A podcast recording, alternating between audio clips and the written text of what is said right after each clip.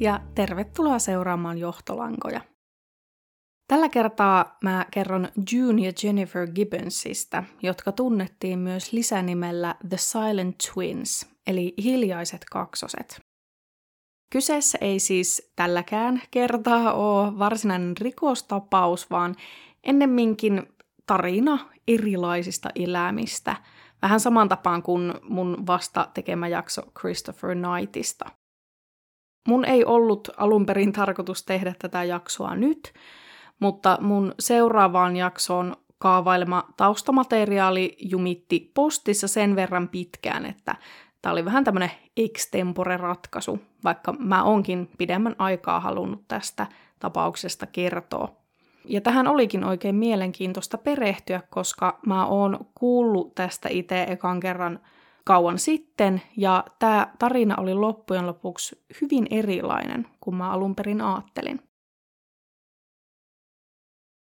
Kaksoset ja varsinkin identtiset kaksoset on sellainen asia, joka tuntuu kiehtovan ihmisiä. Tai mä en tiedä, puhunko mä vaan omasta puolestani, mutta kun mä olin pieni, niin oli tosi paljon kaikkia telkkarisarjoja sun muuta, jossa oli identtisiä kaksosia – Esimerkiksi Sweet Valley High oli kirjasarja ja telkkarisarja, jossa oli identtiset teini-ikäiset kaksostytöt pääosassa. Sitten tuli Ansa vanhemmille elokuva, jossa Lindsay Lohan esitti identtisiä kaksosia. Sitten oli Mary Kate ja Ashley Olsen. Onhan näitä. Ja mäkin mietin silloin lapsena, että oispa siistiä, kun mulla olisi identtinen kaksonen ja se olisi ihan kuin minä. Ja sitten me voitaisiin pukeutua samanlaisiin vaatteisiin ja juksata ihmisiä, että kumpi on kumpi. Tossahan se ongelma aika lailla olikin, että mä en osannut ajatella sitä, että se mun identtinen kaksonen olisi ollut ihan oma ihmisensä, eikä vaan joku kopio minusta. Ja mä nyt puhun vähän näistä kaksosten kohtaamista, ulkoisista ja sisäisistä identiteetteihin liittyvistä pointeista, koska näitä on hyvä pitää mielessä tämän jakson aikana. Sen oman identiteetin muodostamisen sanotaan olevan yksi kaksosuuden suurimpia haasteita, sillä muut ihmiset voi usein sekoittaa kaksoset keskenään tai nähdä heidät sellaisena yksikkönä sen sijaan, että näkisi kaksi erillistä ihmistä ja persoonaa. Samaan aikaan kaksosilla, erityisesti identtisillä kaksosilla, on jo syntyjään tosi vahva side toisiinsa. Ja monet kaksoset voi kokea, että se suhde sen oman kaksosen kanssa on niin tärkeä, ettei välttämättä edes tarvitse muita ihmisiä elämäänsä samalla tavalla. Ja jotainhan tuosta siteestä kertoo se, että identtiset kaksoset, jotka on erotettu syntymän jälkeen, ja tämä nyt on ihan oma lukunsa jo, että miten mun mielestä toi on kamalaa, että noin tehdään, niin he on todistettavasti useeseen otteeseen eläneet sellaisia hyvin samanlaisia rinnakkaisia elämiä, vaikka olisi kasvaneet ihan erilaisissa ympäristöissä ja olosuhteissa aikuisuuteen saakka. Yksi ehkä tunnetuin esimerkki tästä on Jim Lewis ja Jim Springer, jotka oli siis identtiset kaksoset, he syntyi vuonna 1940 ja heidät erotettiin kolmen viikon ikäisinä toisistaan. Poikavauvat adoptoitiin eri perheisiin Ohiossa, Yhdysvalloissa ja molemmille annettiin nimi James ja molempia kutsuttiin lempinimellä Jim. Ja tämä ei siis mitenkään ollut tarkoituksellista, vaan ehkä he sitten molemmat näyttivät ihan Jameseiltä tai ehkä se oli suosittu nimi tuohon aikaan. Mutta nämä yhtäläisyydet ei suinkaan päättynyt tähän, vaan molemmilla pojilla oli lapsuudessaan koira nimeltä Toy. Molemmat oli kaksi kertaa naimisissa, molemmat ensin Linda-nimisten naisten kanssa ja sen jälkeen Betty-nimisten naisten kanssa, ja molemmilla oli poika, jonka nimi oli James Allen. Molemmat Jimmyt oli lisäksi töissä turvallisuusalalla – Molemmat ajoi Chevrolet-merkkisiä autoja. He poltti saman merkkistä tupakkaa ja suosi jopa samaa lomakohdetta Floridassa. Jim ja Jim tapas ensimmäisen kerran 39-vuotiaina ja vasta silloin heille selvisi kaikki nämä asiat toisistaan. Tietty osa tässä nyt voi olla ihan vaan sattumaakin silleen joku sama tupakkamerkki, mutta nämä Jimmit on vain yksi esimerkki identtisten kaksosten välisen suhteen lujuudesta ja siitä, miten samanlaisia he voi olla, vaikka eivät kasvaisi samassa ympäristössä. Eli se perimän merkitys on tosi vahva. June ja Jennifer Gibbons syntyivät 11. huhtikuuta vuonna 1963 sotilassairaalassa Jemenissä. June ja Jennifer oli identtiset kaksoset ja June oli heistä vanhempi, mutta kymmenen minuuttia myöhemmin syntynyt Jennifer oli heistä selkeästi vahvemman näköinen.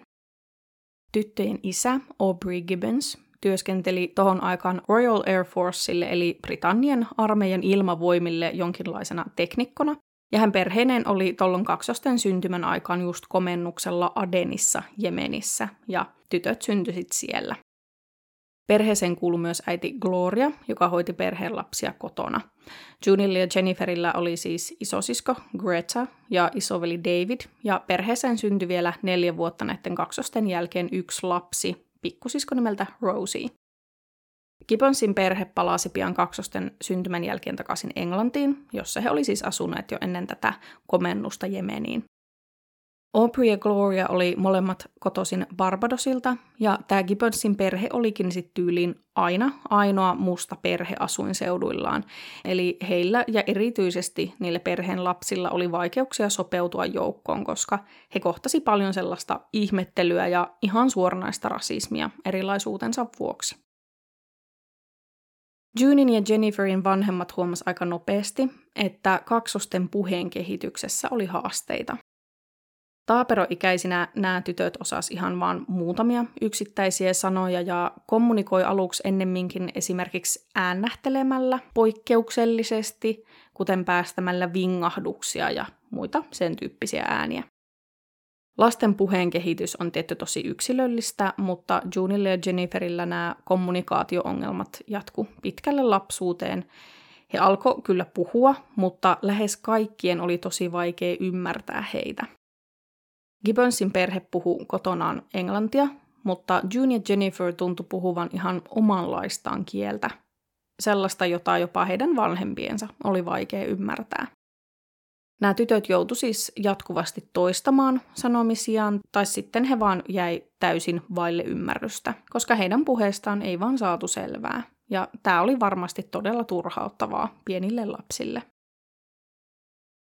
Tämä Junin ja Jenniferin oma kaksoskieli sai aikanaan paremman selityksen, joten mä puhun siitä vähän myöhemmin lisää, mutta ihan yleisesti ottaen tämmöisestä kaksosten kehittämästä omasta kielestä tai kaksoskielestä käytetään englanniksi termiä cryptophasia. Jopa 50 prosentilla kaksosista saattaa esiintyä jossain määrin kaksoskieltä tai kryptofasiaa, kai sit suomalaisittain ääntäen, eli että heillä on ainakin jonkinlaisia omia ilmaisuja, joita muut ei ymmärrä. Kaksoskieleen saattaa liittyä myös eleitä ja ilmeitä, eli esimerkiksi synkronoituja liikkeitä tai muuten sen kaksosen peilaamista. Usein kaksoskielen kehittymisen syy liittyy siihen, että joko molemmilla tai toisella kaksosista on viivästymää puheen kehittymisessä, ja he sitten tämän kielen avulla pystyy menestyksekkäästi kuitenkin kommunikoimaan keskenään, vaikka se ei muiden kanssa onnistuiskaan. Ja tietty erityisesti tätä tapahtuu silloin, jos kaksoset on hyvin tiiviisti tekemisissä toistensa kanssa. Ja June ja Jennifer olivat nimenomaan aivan erottamattomat. He ei olisi halunnut olla yhtään erossa toisistaan, vaan he myös teki kaiken tosi synkronoidusti ja toisiaan peilaten. Kun June ja Jennifer aloitti koulun käynnin, he alkoi eristäytyä ihan selkeästi muista ihmisistä. Ensinnäkin heillä oli niitä vaikeuksia tulla ymmärretyksi puhevaikeuksien takia, ja koska he sen vuoksi halunneet juurikaan puhua, heitä alettiin kutsua hiljaisiksi kaksosiksi. June ja Jennifer oli myös tosiaan koulunsa ainoat mustat lapset ja valitettavasti heitä syrjittiin ja kiusattiin sen takia ja siitäkin, ettei he puhuneet mitään. June ja Jennifer turvautui toisiinsa aina vaan enenevissä määrin ja kun kiusaaminen vaan paheni, he lakkasi lopulta puhumasta kaikille, eli jopa omille perheenjäsenilleen. Ainut ihminen, jonka kanssa he puhui, oli heidän pikkusiskonsa Rosie, jonka kanssa he jakoi saman huoneen. June ja Jennifer siis päätti keskenään, että he eivät puhu enää kellekään muulle ja alkoivat vältellä myös katsekontaktin ottamista muihin ihmisiin. Voi olla, että tällä tavalla kaksoset pyrki vähän niin kuin muuttumaan näkymättömiksi, eli että kun he eivät puhuisi kellekään, eivätkä katsoisi ketään, niin he pystyisivät vähän niin kuin sulautumaan jonnekin taustaan ja olemaan rauhassa. Vuonna 1974, eli kun June ja Jennifer oli 11-vuotiaita, Gibbonsin perhe muutti Haverford Westiin, Walesiin, jossa kiusaaminen yltyi entisestään. Tilanne oli lopulta niin paha, että June ja Jennifer sai koululta luvan lähteä tunneilta kotiin viisi minuuttia muita aiemmin, koska Ilmeisesti muuten heitä kiusattiin tai ehkä suoraan vaan pahoinpideltiin, mä en tarkalleen tiedä mitä tapahtui, mutta joka tapauksessa se oli niin vakavaa, että heidät piti päästää etuajassa lähtemään, että heidän ei tarvitsisi pihalla kohdata näitä kiusaajia. Mä en tiedä, onko siihen kiusaamiseen puututtu muuten, mutta tosi ikävä, että tämä on ollut se ratkaisu tähän tilanteeseen. Masentavaa on myös se, että Junin ja Jenniferin tilanteeseen ylipäätään ei puututtu. He oli jo 11-vuotiaita, he ei ottanut keneenkään minkäänlaista kontaktia ja siitä huolimatta he ei ollut minkäänlaisessa avun piirissä. Mä en tiedä, oliko tämä ihan yleinen asenne tohon aikaan vai oliko kyse vaan tästä nimenomaisesta koulusta, jossa kaksoset oli, mutta siellä siis ajateltiin, että kun June ja Jennifer eivät kerta olleet mitenkään häiriöksi, siellä oppitunneilla tai muuten, niin kaikki oli ihan jees. Opettajat myös ajatteli, että kaksosten kohdalla oli ehkä kyse jonkinlaisesta uppiniskaisuudesta tai mielenosoittamisesta, kun he saattoi esimerkiksi kieltäytyä lukemasta tai kirjoittamasta koulussa, eli että he olisivat ollut vain tahallaan hankalia. Kysehän siis ei ollut siitä, ettei nämä tytöt olisi osanneet puhua, he vaan päätti olla puhumatta ja jossain vaiheessa se meni siihen, että he ei tavallaan enää pystyneet ja se kynnys siihen puhumiseen vaan kasvoi ja kasvo, kun oletettavasti heitä myös painostettiinkin aika vahvasti. Tyttöjen vanhemmat esimerkiksi kuuli, että June ja Jennifer kyllä jutteli kovastikin ollessaan kahdestaan siellä omassa huoneessaan. Mä veikkaan, että kun kaksoset on kieltäytynyt myös tekemästä näitä koulutehtäviä, niin on voitu olettaa, että he ei osaa tai että heidän henkisessä kehityksessään voisi olla jotain viivästymää. Tämä ei kuitenkaan myöskään pitänyt paikkaansa, vaan June ja Jennifer oli hyvin fiksuja ja heillä oli myös tosi rikas mielikuvitus. He kehitteli huoneessaan erilaisia monimutkaisia näytelmiä nukkien avulla ja jopa nauhoitti niitä siskolleen Roseille kuunneltavaksi. June ja Jennifer eivät myöskään olleet mitenkään kylmiä tai tunteettomia muita ihmisiä kohtaan, vaan he näki sen tuskan, jota heidän puhumattomuutensa aiheutti heidän vanhemmilleen ja koko perheelle. June ja Jennifer rukoili joka ilta, että Jumala antaisi heille voimia taas puhua näille läheisilleen ja sitä, ettei se heidän hiljaisuutensa satuttaisi heidän perhettään. Kaikki nämä kaksosten taidot ja ajatukset jäi ulkopuolisilta näkemättä. Koska June ja Jennifer osasi puhua ja he tietoisesti päätti olla puhumatta muille ja sitten kokivat, etteivät enää kyenneet puhumaan muille ihmisille, niin voidaan sanoa, että he kärsi selektiivisestä mutismista, eli valikoivasta puhumattomuudesta. Selektiivinen mutismi on yksi ahdistushäiriön muoto, joka vaikuttaa nimenomaan sosiaaliseen vuorovaikutukseen. Useimmiten selektiivinen mutismi diagnosoidaan alle 10-vuotiailla lapsilla ja sitä esiintyy noin 0,5-0,7 prosentilla väestöstä, eli se on tosi harvinaista. Tällainen valikoivasti puhumaton henkilö siis osaa puhua, mutta ei vain yksinkertaisesti puhu tietyissä tilanteissa tai ympäristöissä tai ollenkaan. Esimerkiksi voi olla, että lapsi puhuu ihan tavallisesti kotona kaikille perheenjäsenille, mutta ei sit kouluympäristössä kellekään. Tai vaikka, että puhuu siellä koulussa vain kavereilleen, mutta ei opettajille tai aikuisille. Ja se puhumattomuus on aina hyvin johdonmukaista ja kestää pitkään. Keskimäärin selektiivinen mutismi kestää yli viisi vuotta. Selektiivisen mutismin syitä ei tunneta vielä kovin hyvin, mutta arvellaan, että siihen vaikuttaa monet eri tekijät. Esimerkiksi jos perheessä esiintyy muutenkin ahdistuneisuutta tai ujoutta, eli että se olisi jotenkin perinnöllistä. Selektiivisestä mutismista kärsiviä lapsia ei voi eikä pidä pakottaa tai painostaa puhumaan, vaan heitä tulisi tukea esimerkiksi luomalla turvallinen kasvuympäristö ja tarjoamalla erilaisia keinoja kommunikoida sen puheen sijaan. Esimerkiksi June ja Jennifer kommunikoi puhumisen sijaan kirjoittamalla kynällä ja paperilla viestejä. Vaikka Junin ja Jenniferin mutismiin ei puututtu koulun puolesta mitenkään, niin onneksi heidän koulussaan kävi kuitenkin tällainen kiertävä lääkäri antamassa rokotuksia tuberkuloosia vastaan kaikille oppilaille ja hän sitten kiinnitti huomiota Junin ja Jenniferin, jotka oli tosi passiivisia, jopa elottoman oloisia, eivätkä he edes reagoineet siihen rokottamiseen millään tavalla. Tämä lääkäri sitten ohjasi kaksoset lasten puheterapeutin pakeille ja vuonna 1977, eli kaksosten ollessa 14-vuotiaita, he pääsi aloittamaan puheterapian. June ja Jennifer eivät puhuneet myöskään tälle terapeutille tai edes toisilleen hänen läsnä ollessaan, mutta he suostui kuitenkin lukemaan äänen nauhalle, jonka terapeutti sai sitten myöhemmin kuunnella.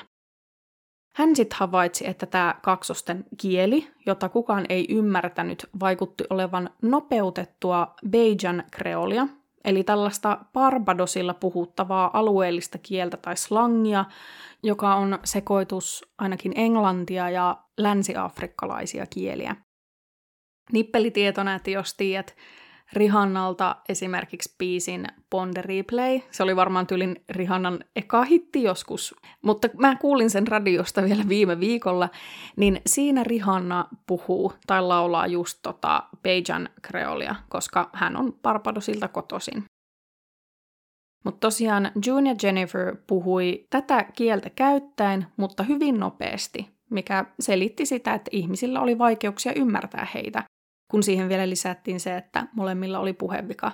Mutta ainakin osittain vaikutti kyllä myös siltä, että ihmiset ei myöskään suhtautunut heihin tarpeeksi kärsivällisesti ja edes yrittäneet ymmärtää, vaan ajatteli suoraan, että kyse oli jostain keksitystä kielestä. Tämän kaksosten puheterapeutin mukaan myös näytti siltä, että June olisi halunnut puhua hänelle, mutta että Jennifer esti sen. Vaikka kaksoset ei puhuneet, niin he siis kommunikoi keskenään äänettömästi niin sanotulla silmäkielellä, eli he viesti katsellaan toisilleen ja terapeutti sai tästä viestinnästä ja kaksosten välisestä käytöksestä sen kuvan, että Jennifer oli se, joka piti Junia vallassaan ja hallitsi kaksosten käytöstä ja toimintaa. Päästyään puheterapian piiriin June ja Jennifer myös siirrettiin uuteen kouluun nimeltä Eastgate Center for Special Education, jossa heidän erityistarpeensa kyettiin paremmin ottamaan huomioon ja he sai esimerkiksi terapiaa. Tästä muutoksesta huolimatta, jonka suhteen kaksosten vanhempia ei muuten konsultoitu yhtään, heille vaan ilmoitettiin, että nämä tytöt lähtee muuten nyt uuteen kouluun, niin June ja Jennifer eivät edistyneet yhtään tämän sosiaalisen kanssakäymisen suhteen ja se vaan alkoi vaivata muita ihmisiä enemmän ja enemmän. Tämä kaksosten puhumattomuus esimerkiksi hallitsi Gibbonsin perheen elämää hyvin paljon ja kaikkia turhautti se, että Junista ja Jenniferistä ei saanut minkäänlaista reaktiota irti. Samaan aikaan he oli kuitenkin ammattilaisille aika kiehtovia NS-tutkimustapauksia, koska olihan tämä nyt aika harvinaislaatusta, että oli identtiset kaksoset, jotka olivat molemmat äärimmäisen passiivisia, mutta sitten kuitenkin heillä oli selkeästi tämmöinen oma yhteys ja kieli. Tuolla Eastgateissa June ja Jenniferia siis myös tutkittiin ja heille tehtiin sosiaalisia kokeita, joita kuvattiin nauhalle. Mutta mä en tiedä, oliko tähän lupaa ja kuinka eettistä tämä homma ylipäätään oli. Mutta mä katoin dokkaria Junista ja Jenniferistä ja siinä oli videomatskua heistä tuolta Eastgatein ajalta. Siinä oli pätkä, jossa näytettiin, kun June ja Jennifer oli syömässä koulun ruokalassa ja he söi erittäin hitaasti. Silleen, että näytti, että he oli jossain hidastetussa filmissä verrattuna kaikkiin muihin lapsiin. Junilla ja Jenniferillä oli tapana kuulemma kilpailla keskenään ja tavallaan pelata erilaisia pelejä. Esimerkiksi että yhtenä päivänä vaan toinen heistä sai syödä ja toisen piti katsoa vierestä. Eli tämä tämmöinen poikkeava käytös saattoi olla kaksosille vaan hupia tai sellainen tapa kontrolloida sitä omaa käytöstä ja tilannetta sellaisilla tavoilla, joihin he pystyivät. June ja Jennifer kuitenkin kommunikoi tarvittaessa kirjoittamalla, niin kuin kerroin, ja sitä kautta he ilmas myös sitä, että heillä oli negatiivisia tuntemuksia toisiaan kohtaan. Tässä vaiheessa June ja Jennifer oli siis 14-vuotiaita ja he oli kasvaneet tosi kiinni toisiinsa. He ei ollut enää vuosiin puhuneet kellekään muulle kuin toisilleen ja luonut sitä kautta ihan sellaisen oman maailmansa, jossa oli vaan he kaksi. 14-vuotiaana sitä monesti jo rakennetaan kova vauhtia omaa identiteettiä ja selvitetään sitä, kuka on, mutta Junille ja Jenniferille tämä oli tosi hankalaa. He oli tottunut siihen, että he oli tavallaan kuin yksi ihminen kahdessa eri ruumiissa, koska he teki kaiken yhdessä ja heillä oli omia rituaalejaan ja tapojaan toimia, ja heitä myös kohdeltiin muiden toimesta kaksosina ja tämmöisenä yhtenä yksikkönä sen sijaan, että he olisivat ollut kaksi erillistä henkilöä. June ja Jennifer myös vaihteli identiteettejä keskenään. Junin kertoman mukaan joinain aamuna Jennifer saattoi herätä ja olla hän, ja June itse saattoi herätä ja olla Jennifer sen päivän. Kaksosilla oli tapana sanoa toisilleen tälle mun vapaasti suomentamana, että anna minulle itseni takaisin. Jos annat minulle minut takaisin, niin minä annan sinulle sinut takaisin.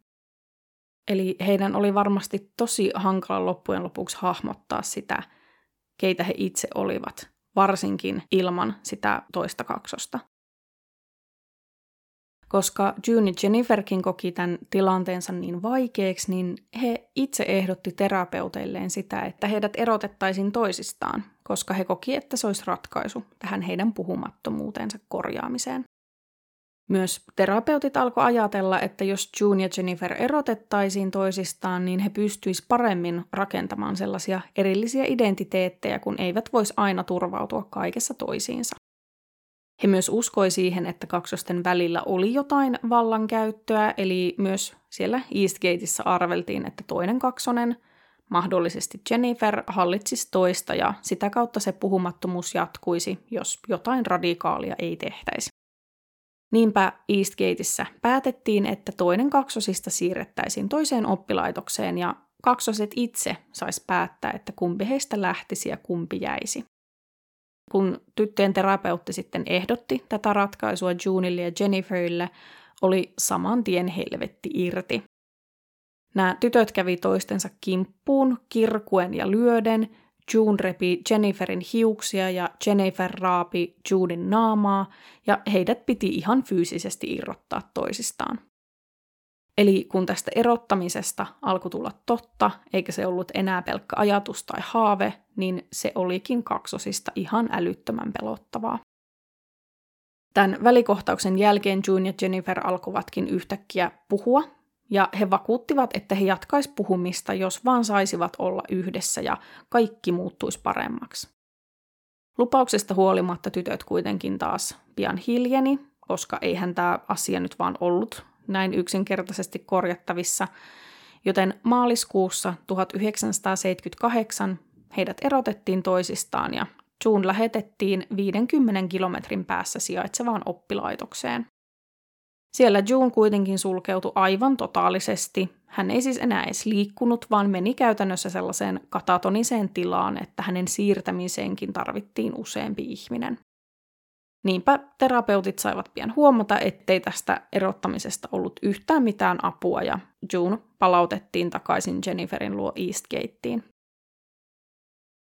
Vuonna 1979, kun kaksoset oli 16-vuotiaita, tämä koulutus päättyi ja he palasi kotiinsa vanhempiensa luo ja alkoivat saada työttömyyspäivärahaa. June ja Jennifer oli tosi kiinnostuneita kirjoittamisesta ja he löivät työttömyyskorvauksensa yhteen ja ilmoittautuvat luovan kirjoittamisen kirjekurssille tullakseen jonain päivänä kuuluisiksi kirjailijoiksi. Tuntuu sinänsä ihan loogiselta, että jos ei pysty ilmaisemaan itseään puheella, niin sitten tavoittelee jotain tällaista toista keinoa ilmasta itseään ja tulla huomatuksi. Ja Junista ja Jenniferistä kehittyykin tosi lahjakkaita kirjoittajia. He saivat ton saman vuoden jouluna myös vanhemmiltaan lahjaksi päiväkirjat, joihin he kirjoitti ahkerasti omista elämistään. Nekin tekstit oli tosi hiottuja, ei mitään sellaisia, mitä itse saattoi aikoinaan kirjoitella ton ikäisenä, että tänään oli nakkikastiketta ruokana ja nyt menen katsoa salkkareita telkkarista, heippa.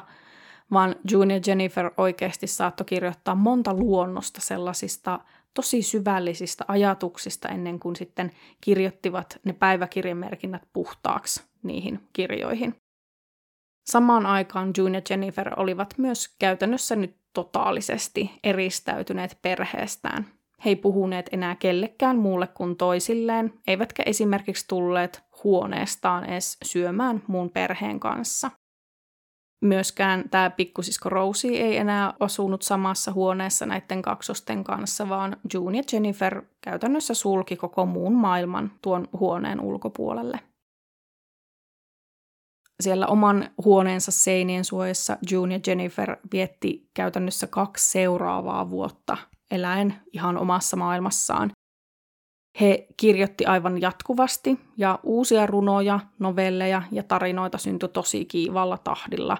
Jennifer taisi saada useamman kokonaisen teoksen valmiiksi parissa viikossa. Monet kaksosten kirjoitukset sijoittui Yhdysvaltoihin. Heitä ilmeisesti kiehtoi sellaiset paikat kuin Kalifornia, ja usein näissä tarinoissa myös tapahtui jotain kummallista. Esimerkiksi Jennifer kirjoitti tarinan, jossa kirurgi-isä korvaa poikansa sydämen perheen koiran sydämellä, ja myös sen koiran sielu siirtyy sitten sen pojan ruumiiseen sydämen mukana. Näiden kirjoitustensa kautta June ja Jennifer ehkä sai kuvitella semmoisia paikkoja ja asioita, joita he ei olleet koskaan kokeneet, ja jotenkin sitä kautta elää jos yhtään tajutte mitä tarkoitan. He myös sai näillä työttömyyskorvauksilla julkaistua omakustanteina yhden Junin kirjan nimeltään Pepsi Cola Addict, joka kertoo nuoresta Malibussa asuvasta miehestä nimeltä Preston Wildy King, joka tulee high school-opettajansa viettelemäksi.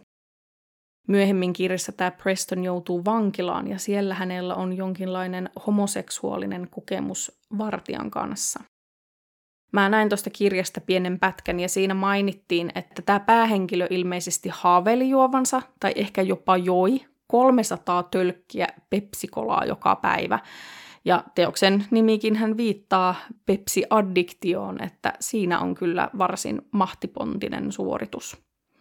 Eikä vissiin ole liian hapokasta. Mutta vaikka mä nyt tästä tälle vähän vitsailevaan tyyliin puhun, niin June Jennifer vaikutti oikeasti tosi lahjakkailta kirjoittajilta. Ihan heidän ne päiväkirjamerkinnätkin oli tosi kaunopuheisia ja oli tosi hyviä sanottamaan ja kuvailemaan asioita ja tunteita sellaisella kauniilla ja eläväisellä kielellä. Joitain pätkiä heidän päiväkirjateksteistään tuleekin tässä myöhemmin, mutta ne on mun suomentamia, joten se alkuperäinen fiilis saattaa tietty vähän mennä pilalle. Valitettavasti Junin ja Jenniferin haaveilemat kirjailijan urat eivät lähteneet mihinkään nousukiitoon, sillä kukaan ei ollut kiinnostunut julkaisemaan heidän tekstejään. Niinpä kun June ja Jennifer täyttivät 18 vuotta vuonna 1981, heitä alkoi kiinnostaa ulkomaailma, eli maailma sen heidän oman huoneensa ulkopuolella ihan uudella tavalla. He alkoi pian käyttää päihteitä ja huomasivat, että kun he joi alkoholia, niin he pystykin puhumaan muille ihmisille ja olemaan nauravaisia ja rentoja.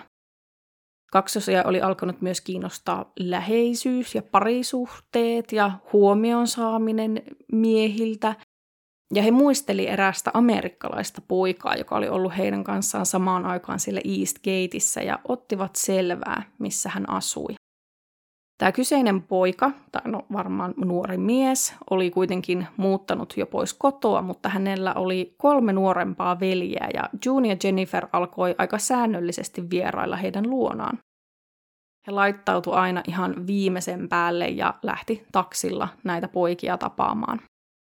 Nämä veljekset oli tosiaan amerikkalaisia, mikä varmaan lisäsi sitä heidän viehätystään Junin ja Jenniferin silmissä, kun he haaveili usein Amerikassa asumisesta, mutta ilmeisesti nämä veljekset eivät olleet yhtään kiinnostuneita kaksosista, vaan päinvastoin suhtautuivat heihin aika alentavasti ja kurjasti.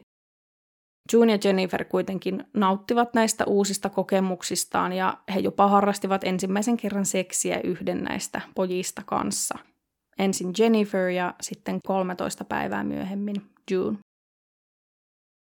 Ton saman vuoden syksynä näiden poikien perhe kuitenkin muutti pois ja June ja Jennifer jäi ikään kuin tyhjän päälle taas ja heidän käytöksestään alkoi tulla aggressiivisempaa ja tuhoisampaa. New Yorkerin artikkelissa kuvattiin asiaa niin, että aina kun June ja Jennifer katsoivat toisiaan, niin heitä vastaan katsoi se heidän oma eristäytymisensä ja yksinäisyytensä. Niinpä he yritti esimerkiksi muuttaa ulkonäköään ja heillä oli syömishäiriökäyttäytymistä, kun he yritti jollain tavoin saada hallinnan tunnetta elämiinsä takaisin. June kirjoitti päiväkirjansa jotakuinkin näin. Jennifer ja minä olemme kuin rakastavaiset viharakkaussuhteessa. Hän ajattelee, että minä olen heikko. Hän ei tiedä, kuinka pelkään häntä, ja se tekee minusta vielä heikomman. Haluan olla tarpeeksi vahva erkaantuakseni hänestä. Jumala auta minua, olen epätoivoinen. Jennifer puolestaan kirjoitti, June ei voi olla oikea kaksoseni. Minun oikea kaksoseni olisi syntynyt täsmälleen samaan aikaan kuin minä. Hänellä olisi sama nouseva horoskooppimerkki. Minun ulkonäköni, minun tapani, minun unelmani ja minun tavoitteeni. Hänellä olisi minun heikkouteni, epäonnistumiseni ja mielipiteeni.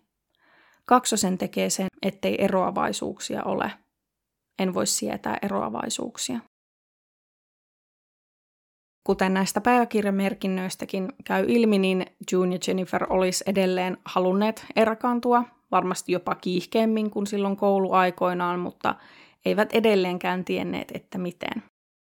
Jos he oli yhdessä, niin he halusivat tappaa toisensa, ilmeisesti aika lailla kirjaimellisesti.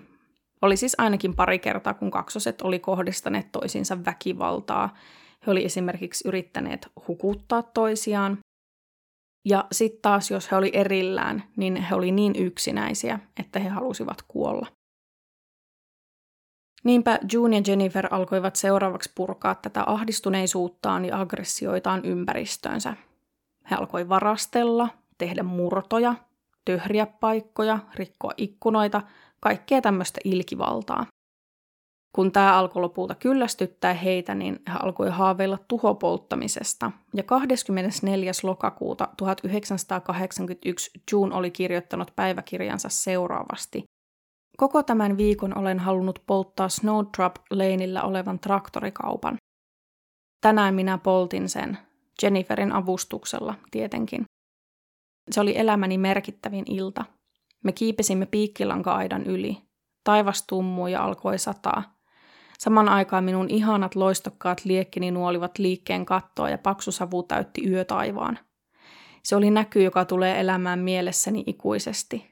Voi minun syntistä, pahaa ja itsekästä mieltäni. Tiedän, että Jumala antaa minulle anteeksi. Vuosi on ollut pitkä, tuskainen ja hankala. Enkö minä ansaitsisi tapaa ilmaista ahdinkoani? 8. marraskuuta samana vuonna Eli pari viikkoa myöhemmin June ja Jennifer jäivät kiinni itseteosta juuri kun he yrittivät sytyttää jotain paikallista korkeakoulua tuleen. Heidät pidätettiin ja koska he oli hyvin tarkkaan kuvailleet kaikkia näitä tekojaan päiväkirjoihinsa, esimerkiksi tämän traktorikaupan polttamisen, niin heitä pystyttiin syyttämään suoraan useista eri rikoksista. June ja Jennifer vietti seitsemän kuukautta tutkintavankeudessa ja psykiatrisessa tarkkailussa, ja kun he ton tarkkailujakson aikana oli tietysti suljettuna taas hyvin pieneen samaan tilaan, niin he ei lopulta tyyliin edes sietäneet nähdä toisiaan. Molemmat yhtä aikaa pelkäs, että toinen kaksonen yrittäisi tappaa heidät ja samalla suunnitteli itse sen oman kaksosen tappamista. He alkoi siis uskoa, että ainut tie ulos tuosta heidän tilanteesta olisi se, että toinen heistä kuolisi. Ja heitä myös piti ihan fyysisesti taas erottaa toisistaan. ton tarkkailujakson aikana, koska he kävivät toistensa kimppuun. June oli tuolloin kirjoittanut päiväkirjansa seuraavasti. Kukaan ei kärsi siskonsa kanssa niin kuin minä. Miehen kanssa kyllä, vaimon kanssa kyllä, lapsenkin kanssa kyllä, mutta tämä minun siskoni, synkkä varjo, joka ryöstää minulta kaiken auringon valon, on vain minun piinani. Jennifer puolestaan oli kirjoittanut, Meistä on tullut verivihollisia toistemme silmissä. Me tunnemme ärsyttävien kuolemansäteiden poistuvan ruumiistamme ja pistelevän toistemme ihoa. Mietin itsekseni, kuinka voin päästä eroon omasta varjostani. Onko se mahdotonta vai mahdollista? Kuolisinko minä ilman varjoani vai saisinko minä ilman sitä elämäni takaisin? Toukokuussa 1982, eli Junin ja Jenniferin ollessa 19-vuotiaita, heidät todettiin syyllisiksi esimerkiksi murtovarkauksiin, varkauksiin ja tuhopolttoihin. Tarkkailujakson aikana psykiatri arvioi Junin ja Jenniferin kärsivän psykopatiasta ja ehdotti, että heidät sijoitettaisiin Broadmooriin, eli Englannin korkeimman turvatason psykiatriseen vankisairaalaan. Tätä hän perusteli sillä, että mikään muu hoitava laitos ei olisi ottanut Junia ja Jenniferia vastaan, koska heitä oli syytetty tuhopoltosta, ja ainut vaihtoehto sijoittamiseen olisi sit ollut vain vankila, eikä sitä katsottu mitenkään hyödylliseksi. Niinpä June ja Jennifer lähetettiin Broadmoorin vankisairaalaan määrittämättömäksi ajaksi. Sille joo, he oli toki tehneet rikoksia, mutta huomattavasti vähäpätöisempiä kuin muut Broadmoorin potilaat, jotka oli esimerkiksi murhaajia ja seksuaalirikollisia. Broadmoor oli oikeasti kaikista kovimman turvatason vankisairaala koko Englannissa, niin kuin mitä June ja Jennifer siellä teki. He oli kaiken lisäksi vasta 19-vuotiaita, kun kaikista nuorin niistä muista vangeista oli 27. Junilla ja Jenniferillä oli ongelmia, joihin he olisivat tarvinnut apua, mutta sen sijaan heitä arveltiin psykopaateiksi, koska he eivät puhuneet ja heidät suljettiin Broadmooriin. He kuitenkin meni itse sinne aika hyvillä mielin. He oli toiveikkaita ja he uskoi, että tämä sijoitus voisi vihdoin ratkaista heidän ongelmansa, varsinkin kun lääkärit oli tyylin myyneet tätä paikkaa heille jonain paratiisina. Todellisuus oli kuitenkin ihan toisenlainen. June ja Jennifer eivät saaneet tyyliin mitään, mitä oli luvattu, vaan heitä lääkittiin ja heidät erotettiin toisistaan. Heille molemmille diagnosoitiin skitsofreenia ja heille annettiin säännöllisesti niin vahvoja lääkkeitä, että he vähän niin kuin unohti, keitä he oli ja alkoivat puhua melkeinpä tahtomattaan, koska olivat kerta kaikkiaan niin sekaisin. Broadmoorin henkilökunta todisti myös Junin ja Jenniferin osalta käytöstä, jota he piti jopa karmivana. Vaikka June ja Jennifer olivat ajoittain ihan eri puolilla laitosta, heidät saatettiin silti löytää omista huoneistaan täsmälleen samoihin asentoihin jähmettyneinä ja tyylin täysin katatonisina. Ajankuluissa June ja Jennifer alkoivat kuitenkin vastata tähän hoitoon ja toimia, kuten heiltä odotettiin, eli he puhui ihan vapaaehtoisesti ja tietty myös odottivat, että he pääsis pois Broadmoorista, koska sen puhumattomuuden takia he sinne alun perin joutuivat – mutta heille sanottiin aina vaan, että mm, muutama vuosi vielä. Ja joku lääkäri oli jopa sanonut, että heidän pitäisi olla Broadmoorissa 30 vuotta. Molemmat kaksosista olivat siis hyvin masentuneita Broadmoorissa ja June oli jopa kirjoittanut kuningattarelle ja pyytänyt heille armahdusta, mutta turhaan. Kaksosilla ei ollut mitään ulospääsyä tilanteestaan. Vankeusaikanaan June ja Jennifer lukivat todella paljon ja kirjoittivat myös edelleen päiväkirjoihinsa. He myös tutustuivat journalistiin nimeltä Marjorie Wallace, joka oli törmännyt Junein ja Jenniferin tarinaan siinä vaiheessa, kun heidät oli pidätetty näistä tuhopoltoista ja muista rytystelyistä. Marjorie kiinnostui Junein ja Jenniferin tarinasta tosi paljon ja alkoi käydä tapaamassa heitä säännöllisesti ja juomassa teetä heidän kanssaan ja Hänelle June ja Jennifer lopulta avautuivat.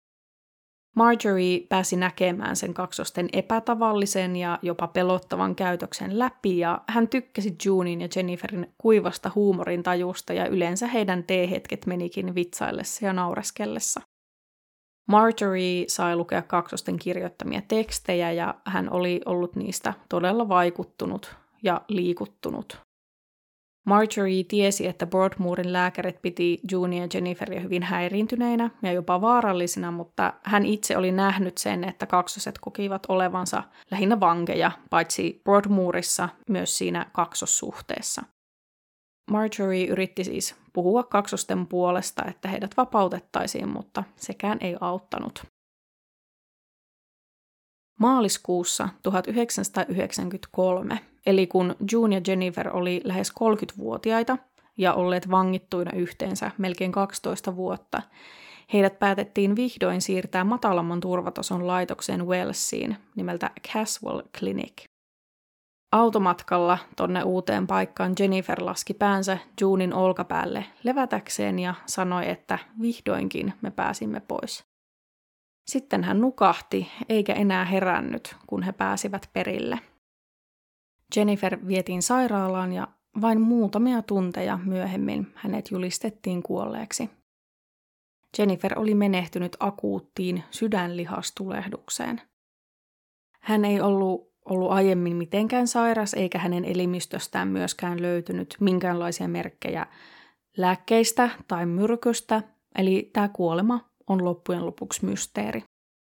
Jennifer oli vasta 29-vuotias, melkein 30, eikä hänellä ollut mitään sairaushistoriaa sydämensä osalta. Junin mukaan Jennifer oli kuitenkin käyttäytynyt erikoisesti päivää ennen kuolemaansa. Hänen puheensa oli ollut epäselvää ja hän oli sanonut olevansa kuolemassa. On tietty myös spekuloitu, että Jennifer olisi ollut sairas jo pidempään ja tiennyt sen, mutta ei olisi vaan ollut hakeutunut hoitoon, tai että hänen Broadmoorissa saamansa lääkkeet olisi jotenkin heikentäneet hänen immuunipuolustustaan. Mutta kuitenkin June oli saanut täsmälleen saman lääkityksen ja hän oli täysin terve. Marjorie Wallacein mukaan kaksosilla oli ollut sopimus, että jos toinen heistä kuolisi, niin toisen pitäisi alkaa puhua ja elää normaalia elämää. Viimeisellä kerralla, kun Marjorie kävi tapaamassa kaksosia Broadmoorissa ennen kuin heidät siirrettiin, niin Jennifer oli sanonut hänelle, että Marjorie, minun pitää kuolla, ja naurahtanut. Ja kun Marjorie oli kysynyt, että mitä ihmettä, että tehän pääsitte kohta pois, niin Jennifer oli sanonut, että koska me päätimme niin. June ja Jennifer olivat siis päättäneet, että kun he pääsisivät Broadmoorista, niin toisen heistä täytyisi nyt uhrautua ja kuolla, jotta toinen voisi viimein olla vapaa ja elää. Niinpä Marjorien mukaan Jennifer oli lopulta päättänyt uhrata henkensä, jotta June voisi elää. Ja koska Jennifer oli etukäteen sanonut kuolevansa, mutta tälle kuolemalle ei ollut sinänsä mitään selitystä, niin on ajateltu, että Jennifer olisi oikeasti vain päättänyt kuolla ja onnistunut siinä, että hän olisi vain tavallaan luovuttanut ja menehtynyt. Tämmöinen niin sanottu psykogeeninen eli psyykkisperäinen kuolema on ilmiö, jota on tutkittu aika vähän, joten en ala tästä asiasta nyt sen enempää selittämään, mutta kaiken kaikkiaan Jenniferin kuolema on osittain mysteeri edelleen. Tiedetään kyllä, että mihin hän kuoli, mutta ei sitä, että miten ja miksi. Jenniferin kuoleman jälkeen June oli siellä Caswell Clinicillä vielä vuoden, mutta sitten hänet vapautettiin ja hän on elänyt sen jälkeen itsenäistä ja rauhallista elämää Wellsissa suht lähellä vanhempiaan. June tosiaan alkoi puhua, kuten hän ja Jennifer olivat sopineet, ja hän on antanut useita haastatteluja hänen ja Jenniferin elämästä ja kokemuksista. Mä tosiaan katoin sen dokumentin tästä tapauksesta ja siinä oli June itse kertomassa Mä kyllä ymmärsin hänen puhetta ihan hyvin. Tuntui, että hän ehkä vähän sille hampaiden välistä puhuu ja ihan nyt en kaikesta saanut selvää, mutta no, mä en ensinnäkään ole enkun natiivi puhuja ja Junilla on jonkin verran aksenttiakin, niin varmasti kun pitempään kuuntelisi ja tottuisi siihen ääntämistapaan, niin ymmärtäisin ihan kaiken. June myös vaikutti hyvin miellyttävältä ihmiseltä ja tuntui kyllä niin pahalta miettiä sitä, että hänet ja Jennifer suljettiin oikeasti tyyliin ankarimpaan psykiatriseen vankisairaalaan sen takia, että he ei puhuneet. Se ei todellakaan ollut heidän paikkansa. Sen sijaan, että June ja Jenniferia olisi pyritty auttamaan kaikin mahdollisin eri tavoin, niin heidät vaan käytännössä suljettiin pois silmistä – tuntui, että auttajat vaan ehkä jotenkin luovutti heidän suhteensa, kun eivät saaneet heitä vastaamaan. Tai tietenkään mä nyt en voi tietää kaikkea, mitä tässä oikein tapahtui, mutta musta vaan tuntuu, että oikeita ratkaisuja ei kaksosten kohdalla kyllä tehty. Ja heidän tilanteeseensa muutenkin puututtiin ihan tosi myöhään. June on tänä päivänä 59-vuotias hän ilmeisesti tykkää käyttää toista nimeään, Allisonia, Junein sijasta, koska se ei muistuta häntä menneestä niin paljon, mutta koska mä oon ihan jakson lopussa, niin mä nyt puhun Juneista vaan tässä, niin ei mennä ihan sekaisin tässä loppumetreillä.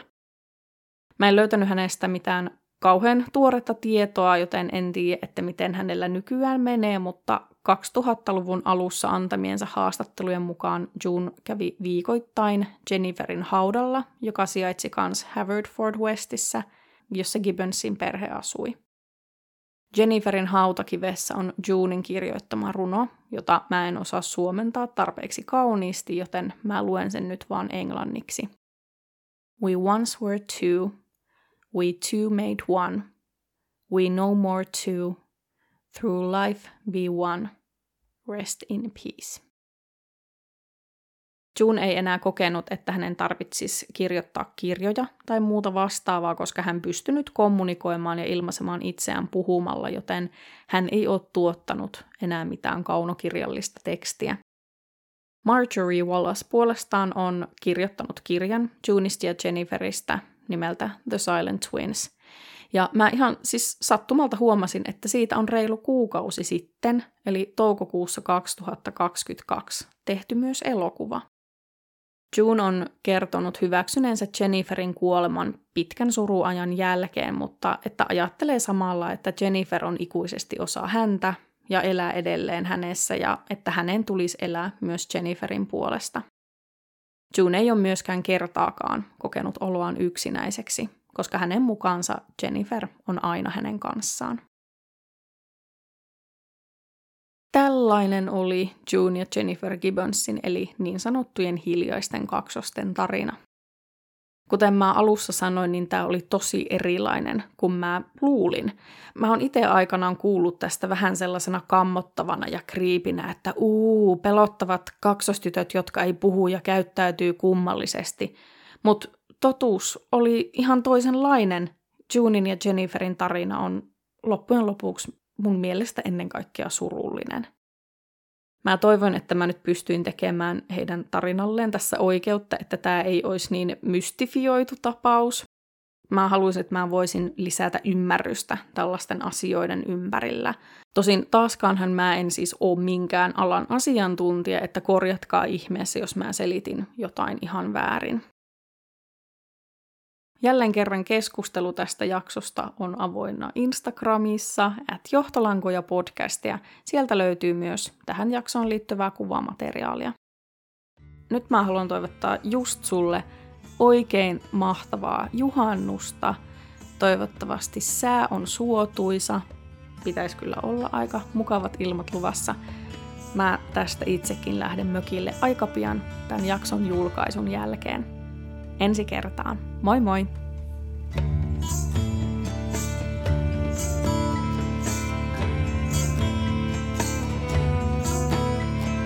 Under a darkened moon, she captures me.